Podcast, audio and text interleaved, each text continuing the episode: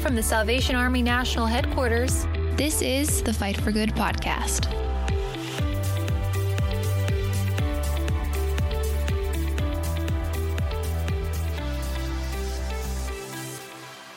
Well, hi, everybody, and welcome to another episode of the Fight for Good podcast. I'm your host, Lieutenant Colonel Tim Foley. We're broadcasting here in Alexandria, Virginia, from national headquarters of the Salvation Army. We hope you're having a super fantastic day.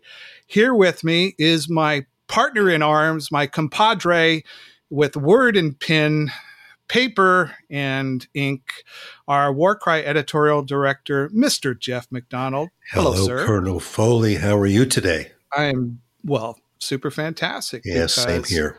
I get we're here. Have, we're here. We're alive, and it's a great new day, and the Lord is good. Today's podcast is very special for us. We are speaking with New York Times best-selling author Dr. Gary Chapman about his new book, Five Simple Ways to Strengthen Your Marriage When You're Stuck at Home Together. I love that title. Dr. Chapman, welcome to the Fight for Good podcast. Well, thank you, Tim. Good to be with you guys. You are no stranger uh, to us, as we've uh, we've recorded you earlier this year on a on a Fight for Good podcast, and of course, those of us in the Salvation Army are well aware of the great work that you've done uh, over the years with numerous books to uh, support people. Uh, so thank you for all that you've done, and and uh, we hope you're doing well during this all of this uh, interesting days. Well, we are doing well. I tell people, uh, my wife Karolyn cooks. I wash the dishes. Everything's fine. I don't wash them very well, though. That's the problem. For me, I do the washing, but here's the big question: there's residue. The big question is: Do you eat what she's cooking? I do, and I never complain. I learned that years ago. You don't complain; you just eat it. no, she's a good cook, and I'm a good dishwasher.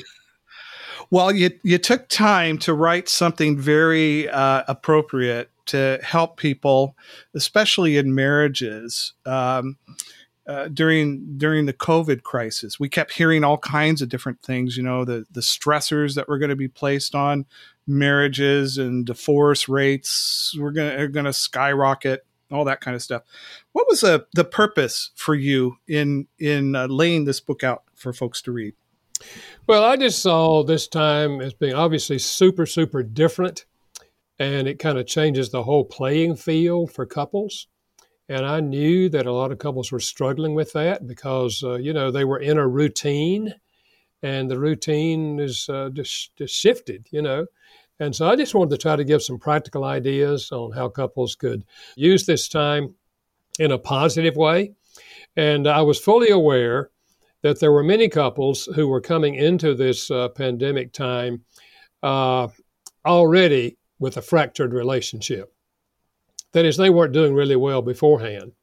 And so this just kind of heightened everything and brought things out of them that really they had kind of learned how to be civil to each other. And the pressure and the stress was causing them to, to say and do things that were very destructive.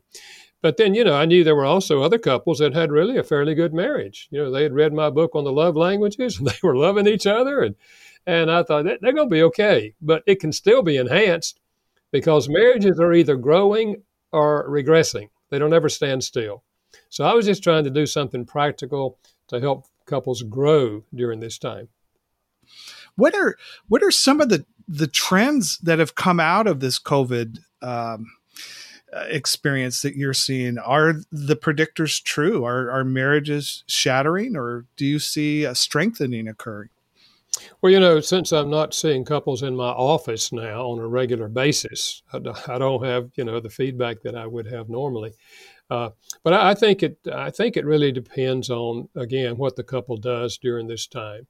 Uh, couples who will take some action and try to do things differently uh, uh, can have a healing time for their marriage. In fact, I've said to couples, and one of the things I say in this book, uh, look, if your marriage was already, uh, you know, rather fractured, and uh, now you're together and you find yourself seeing the worst in each other, and often expressing those words, why don't you just call a truce on throwing verbal bombs at each other because that's what happens in a troubled marriage because the other, each of them thinks the other person's the problem and so they'll throw verbal bombs at each other in fact i had a lady just last week on the phone she said to me my husband told me that i was lazy because i didn't put the trash the plastic bag back in the trash can when i took the trash out and I'm thinking to myself, what's wrong with this guy? She took the trash out, you know.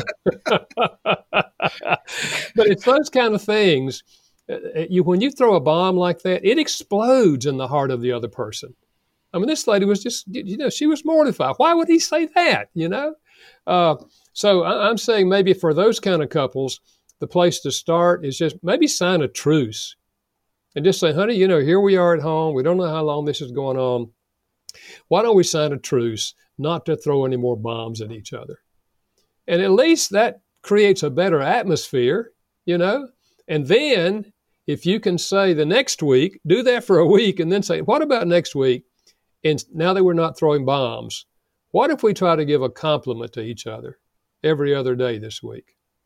Yeah, just something, a compliment. So you're replacing criticism with compliments. And you start doing that, and you create a very positive atmosphere, you know, between the between the two of you. So yeah, yeah, you have to start where you are. And I know there are couples that are already in a combat mode, and I'm just trying to say, let's sign a truce and not throw bombs, and maybe in a week or two we can actually sign a peace treaty. Whoa, and be moving in a positive direction. You give some really good practical steps uh, with the throwing of verbal bombs or truce the truce in your first chapter uh, which uh, which i really appreciate. I'm kind of a pragmatic kind of guy. I like the so what. And uh, boy this is this is really really good stuff. Jeff what are your thoughts uh, what are some of the questions you have for dr chapman well, I mean, I have such deep respect for Dr. Chapman. He has um, influenced so many couples through his career. So I do appreciate him uh, applying um, all of, your, of his knowledge to this current situation. Uh, we know that loneliness itself is uh, kind of at epidemic proportions in our society, which is strange. Um, given technology and connectivity and all that, but so this this period is certainly um, highlighting that loneliness for some.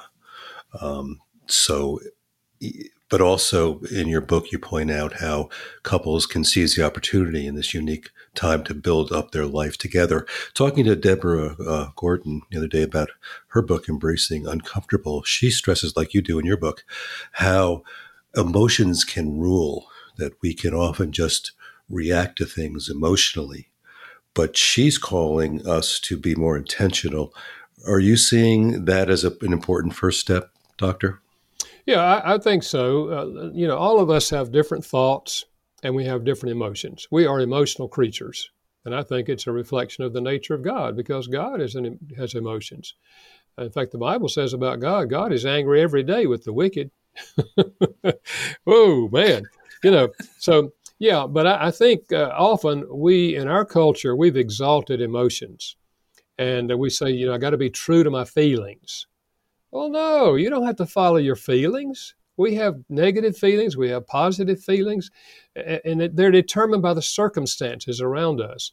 Uh, but you can you can love your spouse and choose to love your spouse even if you have negative feelings toward them. I mean, after all, God loved us when we were dirty, rotten sinners, you know. mm-hmm. and, and the scriptures say the love of God is poured in our hearts by the Holy Spirit. We have outside help. Uh, so I was talking with one lady some time ago, and I was encouraging her to give her husband some positive, you know, comments, uh, compliments, and she said, "Well, Doc Chapman, I'd love to do that." She said, "But to be honest with you, I can't think of anything good to say about the man." and I said, "Well." Uh, does he ever take a shower? And she said, Well, yes. I said, Well, how often? She said, Every day. And I said, Well, if I were you, I'd start there. You know, I appreciate you taking a shower. yeah. Yeah. I said, Listen, there are men who don't. I've never met a man and never met a woman you couldn't find something good to say about them. Yeah. Well, I guess you could you could add. Did, does he put the trash bag back in the trash can? He does he always out? do it that way? but the thing is, if you if you give comments or you speak the other person's love language, Even if you have negative feelings and you do it consistently over a long period of time, something happens inside that person because you're touching them at a very deep emotional level when you're speaking their love language. And when they feel that you sincerely love them, you know, they are far more likely to reciprocate. It's just like, you know, the Bible says we love God because God first loved us. You know, we, re- we just responded to his love. And the same principle works in human relationships. If one person in the marriage takes the initiative to, with God's help, speak the other person's love language consistently for six months, I can't guarantee you that they're going to reciprocate, but I can tell you there's a pretty good chance they will because love stimulates love. Hmm. You know, I, ideally, you put out in your book, couples would say to each other, My life is an open book. But often the hurt runs so deep, the misunderstandings so numerous, that one or both dig in their heels and refuse to change because they think it is undeserved. What can uh, one do in those situations? Well, let's face it, it may well be undeserved. But that's what grace is all about. yeah. You know, we're, we're following right. the example of God. We didn't deserve what he did for us and what Christ did for us on the cross. It's undeserved. And so you have a spouse that doesn't deserve to be loved, but you're God's agent. So let God pour his love into your hearts. You be his agent for expressing love to your spouse. And if you do it in a meaningful way, which is where the love languages helps, you do it in a meaningful way, uh, as I said, you're going to stimulate something inside of them and you're going to feel better about yourself. Anytime you extend grace to your spouse, you feel good about yourself because you're doing a godly thing. I think it's very helpful in your book that you have, you know, questions and that couples can do at the end of each chapter together uh, in a constructive way. Um, you know, you point out um, in many of your writings that our, our basic need, and by the way, reading and talking to you and reading your works over and over again, it, it does sink in after a while. You know, you do get the five love languages. You can understand it. We have some something of an obdurate heart sometimes, but you point out our basic need is to be loved and appreciated. That seems so simple and sincere. Why do we have such trouble making this a priority? Well, I think because by nature we're all self-centered, and uh, if we have a disagreement in a marriage, uh, each of us thinks the other person is really the problem. And so here's what I say again if, if the marriage is troubled, maybe the place to start would be for you to sit down with God and say to God, Lord, you know my marriage and you know my spouse, but I know that I'm not perfect. So, what I want to know is where am I failing in my marriage? What have I done wrong through the years? That's a prayer God will answer. You get your pencil ready and start writing them down. He'll answer that prayer. Then you ask God to forgive you, and He always will forgive you. Then you go to your spouse and say, honey, I've been thinking about us, you know, since we've been here together in the house. And I know we've had a rough journey. And I know that I blamed you uh, so many times. But I've asked God to show me where I've been failing you. And He gave me a pretty good list. And if you've got a minute, I'd like to share these with you. And I'd just like to ask if you can forgive me for all these failures. Wow. I can't tell you they'll forgive you automatically, but I can tell you this they're going to walk away and they're going to think, wow, this is different. All I've heard for years is criticism. Now they're apologizing to me. Wow, this is different. God can use your action to touch their heart. And maybe in a week they'll come back and say to you, honey, I'm the one that needs to apologize. Wow. Now you're going to tear the wall down. Now you're going to be able to do something really good and really positive. But see, one of you has to start it. And by nature, we don't want to start it because we, in our mind, we know that they're the problem. If they would change, things would be fine. Well, maybe you're only 5% of the problem. But if you start with your 5%, you are beginning to create a different climate. You're tearing the wall down on your side, and, and then we're going to see what God does in their heart. That's one of the titles of the chapters in the book, isn't it? Uh, tearing down the walls. You write in the book everything that has ever happened to us is stored in the human brain. And sometimes, even after we have forgiven, the memory comes back to mind. What do we do with those these memories and emotions? Yeah, I think it's important to realize this because, you know, there's an old saying that says, if you haven't forgotten, you haven't forgiven. And that's not true. Uh, just as you said, uh, these things are stored in the brain. And even if your spouse apologizes, and even if you choose to forgive them, and forgiveness is a choice, not a feeling, it's a choice to remove the barrier. Even if you do that, that memory will come back. And when the memory comes back, the emotions often come back the hurt, sometimes the anger, uh, the emotions come back. I think you take those to God and you say to God, You know what I'm remembering today, and you know what I'm feeling again. But I thank you that I've forgiven that. Now help me to do something good today. And you move out to do something good today. You don't allow the memory and the emotions to control your behavior. You acknowledge them, you don't hide them. You acknowledge what you're thinking and what you're feeling, but you don't allow that to control your behavior. You go out and do something positive toward your spouse, and you continue on a growth pattern there's uh, there's very few things in in life I feel like that I can control. Um, probably just down to one or two things, and and one of them is kind of related to a question we want to ask here is is the attitude. I feel like I I can control my attitude towards people, situations, and things like that. But what what role does our attitude play in practicing and living out the love languages that you have uh, shared with us over time? I think attitude plays a huge role. You know, we do not control our emotions. Emotions just grab us. And emotions are our emotional response to our circumstance. If there's something positive that happens, we have positive feelings. If there's something that uh, hurtful happens, we have negative feelings. We don't control our emotions. We don't choose them and we don't we don't control them. But we do control our attitude. And our attitude is our fixed way of thinking. And there's fundamentally two attitudes, I mean, two extremes. One is an attitude of love, and one is the attitude of selfishness. Selfishness says is that the basic attitude is we approach all of life, what am I getting out of this? And that's when people say, I'm just not happy in this marriage. You're just not making me happy. Their attitude is self centered, it's selfishness. Love is the attitude which says, I'm in the world to bless the lives of other people. And I'm in this marriage with an attitude of helping my spouse become the person that they believe God wants them to be. And that attitude of love is looking for opportunities to reach out and help that other person. The attitude of selfishness is often demanding of that other person. Just like the guy who was complaining about the trash trash bag. That's selfishness, pure selfishness. You know, she didn't do what he thought she ought to do. It, man, we all by nature are selfish. The human nature is selfish.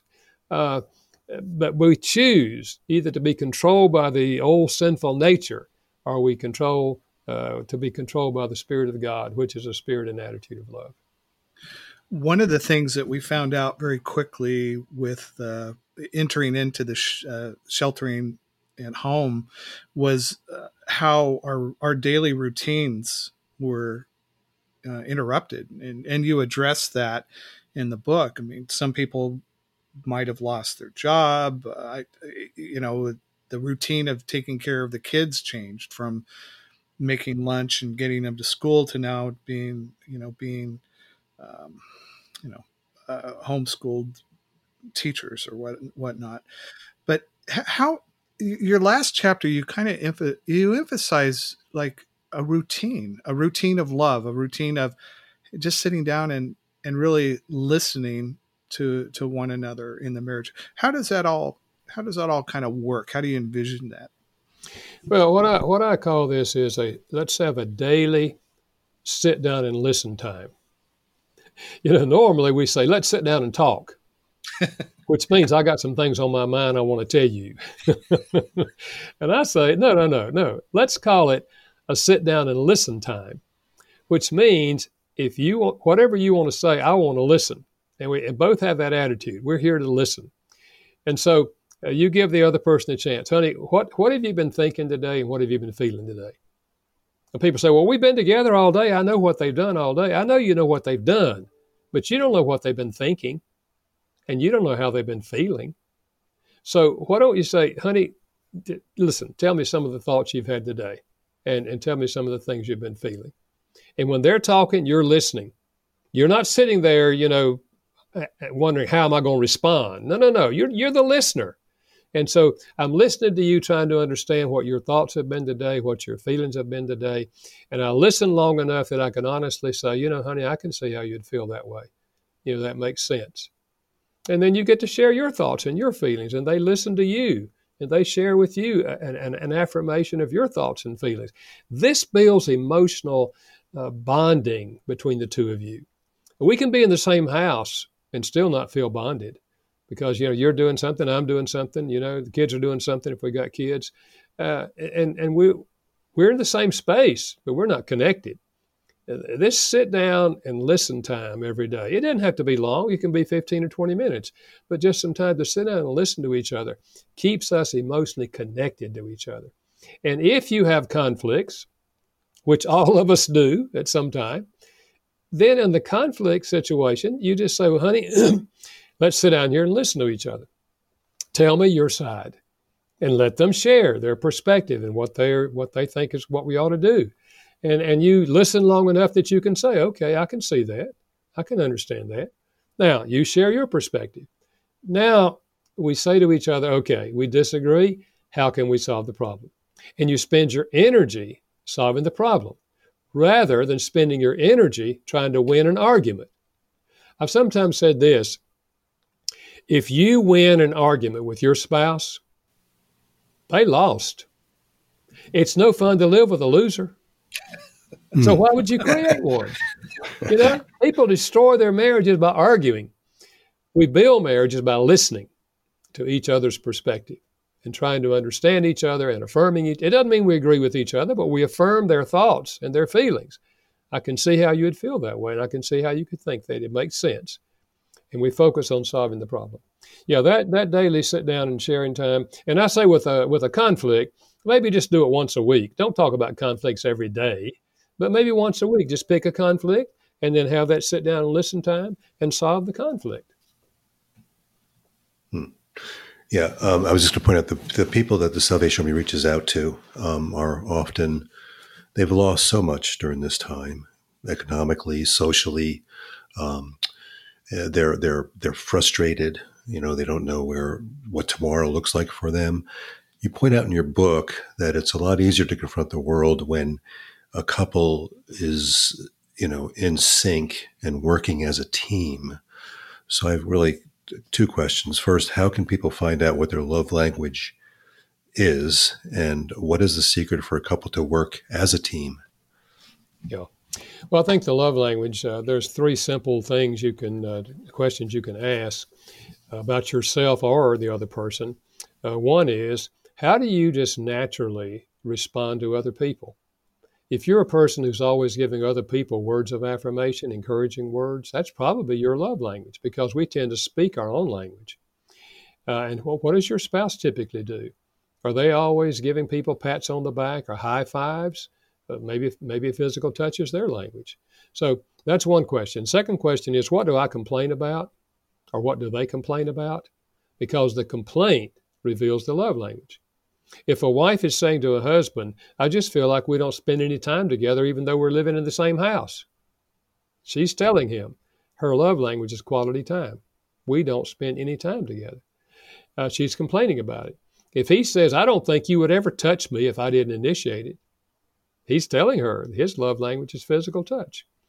So, uh, yeah, that's and the third question is what do I, what do I request most often, or what do they request most often?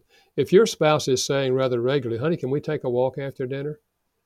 They're asking you for quality time. They just want to be with you, you know. Or, or if they're saying, "Honey, you know, you know that gift you you were thinking about getting me, this would be a good time to get it." they're actually asking you for gifts. So those three things. Of course, they could go online also uh, if they if they are able to go online. And at fivelovelanguages.com, there's a free quiz that you can take. In fact, over 40 million people have taken that quiz. Uh, there's one for married couples, there's one for children, there's one for teenagers, there's one for single adults, and uh, it will also help you discover your primary love language. Now, on the teamwork, the second question you had, mm-hmm. teamwork. Marriage is a team, a team of two. Okay, and uh, we don't play the same role. Just as on an athletic team, uh, the guys and gals don't play the same role, but they have the same objective. We want to win. And so in a marriage, our objective is we want to win. We want to both be winners. And for Christians, it's what we want to accomplish God's plans for our lives together. So we're a team. Uh, but as uh, as you mentioned earlier, Tim, uh, the playing field has been changed with with the pandemic and being at home. Uh, maybe she got up early on a regular pattern. She got up early and fixed breakfast uh, for the family, and then she went off to work, and then he helped the kids get ready for school, and he dropped them off at school, and that was a good plan. You know, they they're working as a team. But now the kids aren't going to school, you know, and uh, she is not a morning person. She was really pushing herself to do that. And so she's thinking, I, am going to sleep in a little later. And he's in the kitchen and he's saying, Where's the, where, where, where is she? She getting here and fix, fix breakfast. Yeah. he is a morning person. She's not. Maybe this is the time for him to say, you know, honey, let me get breakfast. You just sleep a little later. Let me get breakfast now. And uh, I don't have to take the kids to school. I got time. And, and so we changed our role. And so during this time, uh, things have changed. The playing field has changed, and and we'll have to change roles. You know, who who can do, and the question is who can do what. You know, and some of us are better equipped than others. Uh, for example, I'm not equipped to cook. I told my wife, "Honey, if you, if I didn't have you, I guess I'd go to the cafeteria three three three times a day. You know, I can't cook anything. I mean, poor me. You know. Fortunately, she likes to cook. Well, okay, so that's her part on the team, and my part is dishes. You know, I love I love cleaning pots and pans. It's a great accomplishment. So in this time, we have to kind of switch roles and find you maybe you know we can but the whole thing is we're going to complement each other. We want to use our strengths to uh, to have a have a good team, so we can be we can have a winning situation out of this. Here in Northern Virginia, we're about ready to enter into at the time of this recording phase two of um, re you know kind of getting back into uh, life here. Do you have any suggestions for our listeners as you know how how how to carry this forward what the principles in this book as life returns to the quote unquote new normal? Well i do think that uh, the concepts i'm sharing in this book these five simple ideas uh, can apply when we're not in a pandemic. That is you know not throwing verbal bombs at each other. We don't have to do that the rest of our life. We can just stop doing that and we can start giving compliments you know? Uh, and i think the whole love language thing I mean, that's good whether you're in a pandemic or not, because we need to feel loved. And uh, dealing with our failures by apologizing and forgiving each other, uh, we're going to need to do this the rest of our lifetime. And the whole thing of teamwork, you know, we're in this as a team, and have that team concept. Uh, and then having these daily sit down times, uh, sit down and listen times. I mean, these these are ideas that uh, right now, when we are at home together, will help us make the most of this time. But they're principles and, and practical ideas that can serve us for a lifetime when things do get back to somewhat normal. Yeah, you and you've certainly given us a blueprint in your work that people can follow. You know, you do pretty well lay it out in very practical ways. We thank you for that. I guess when you think about it, the diversity of the world, the population, that no two people are alike, um, has to give us some inclination of what God is all about in having us kind of uh, bring together our differences and bring about reconciliation so that we better reflect His glory. There's a, certainly a, a dialectic of the Spirit there, don't you think? I absolutely do. You know, I think all of us uh, have felt a lot of pain and hurt in what we've observed happening in our country in the last uh, couple of weeks here. And uh, you know, we're agents of love as Christians. At least we're supposed to be agents of love. And uh, you know, I don't care what anybody's done. We love people. God loves people. And so we, we need to be agents of love. A lot of misunderstanding, a lot of hurt. Uh, you know, this whole thing of listening. If we could listen to each other, you know, across racial lines, cultural lines, ethnic lines, and build relationships with each other. Uh, and it's relationships that give us this sense of understanding each other and, and then working together as a team uh, because we're, we're not enemies, or at least we shouldn't be enemies, but we should be working as a team in, in our nation. And, and as, as Christians, uh, we should be taking the lead in that, of reaching out and listening to the hurt of other people and asking, how can we help? What can we do that would make things better? Uh, that, that's what we want.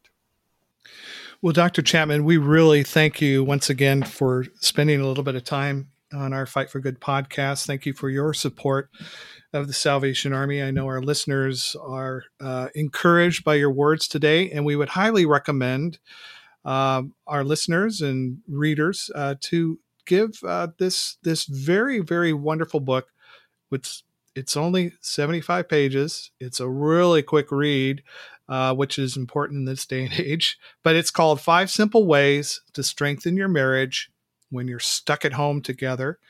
And uh, we we once again just thank you for joining us today. Well, you're welcome, Tim. They could go to fivelovelanguages.com and they can read all about the book and my other books as well. Good to be with you guys. Keep up the good work. I appreciate what you're doing. Thank you. Thank you again. Well, that's going to end this episode of the Fight for Good podcast. Be sure to subscribe to Fight for Good wherever you listen to your podcasts. And don't forget to follow the War Cry at www.thewarcry.org and our teen magazine, peermag.org. Follow us on Facebook, Instagram, Twitter, and Pinterest. And thank you for your support. Until next time, this has been the Fight for Good podcast. God bless you. Stay safe, healthy, happy, and holy. Take care. Subscribe to Fight for Good wherever you listen to podcasts.